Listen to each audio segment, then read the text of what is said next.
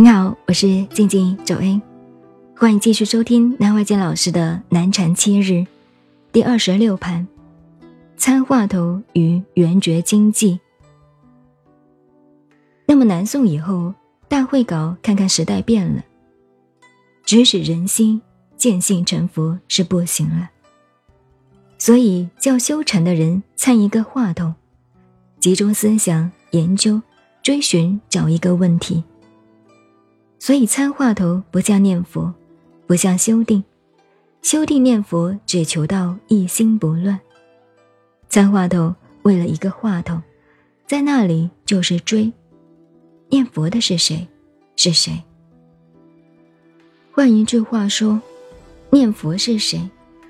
我是现在想要找那个念佛是谁的那个又是谁？所以叫做移情。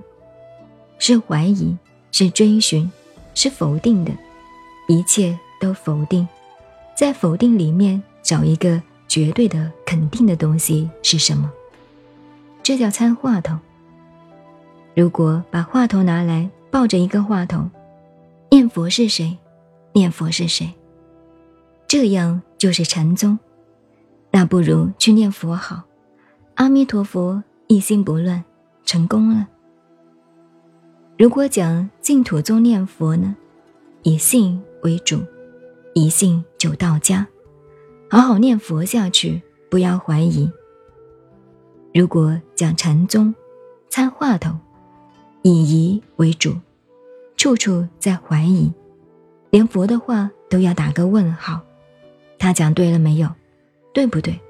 我要去求证的呀。什么？净极光通达。寂照含虚空，却来观世间，犹如梦中事。对吗？好像很对。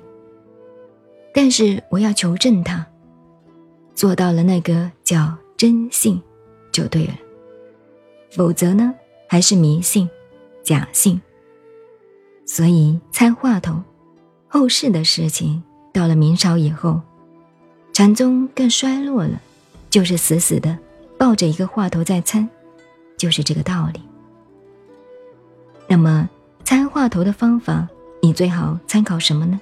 《纸月录》上大会稿的第四卷最后，大会稿的那些书信提出来的参话头的办法，他是参话头的方法讲的最清楚了，不准思量，参话头不准用思想，不要去猜。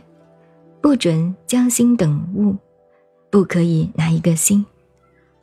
我话头参了三年，大概下个月可以悟到了，拿个心来等着开悟，行不行？不准这样，不准那样，什么都不准。最后连个不准之心也不准，这样参，如此参下去，参到一点味道都没有，怎么都参不透。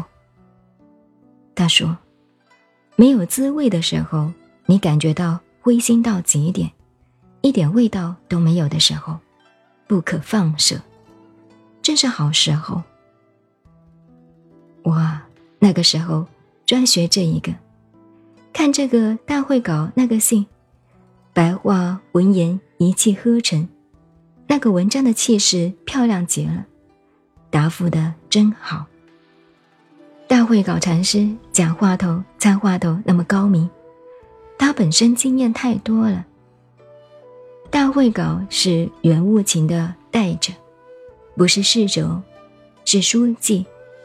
你要知道，中国现在用书记，书记这个名词是佛教里头来的，政府叫秘书啊，佛教里头那个叫书记。语录也是佛教里头来的，大会稿是他的师傅袁务勤的书记啊，年轻学问好，在旁边做秘书长叫书记。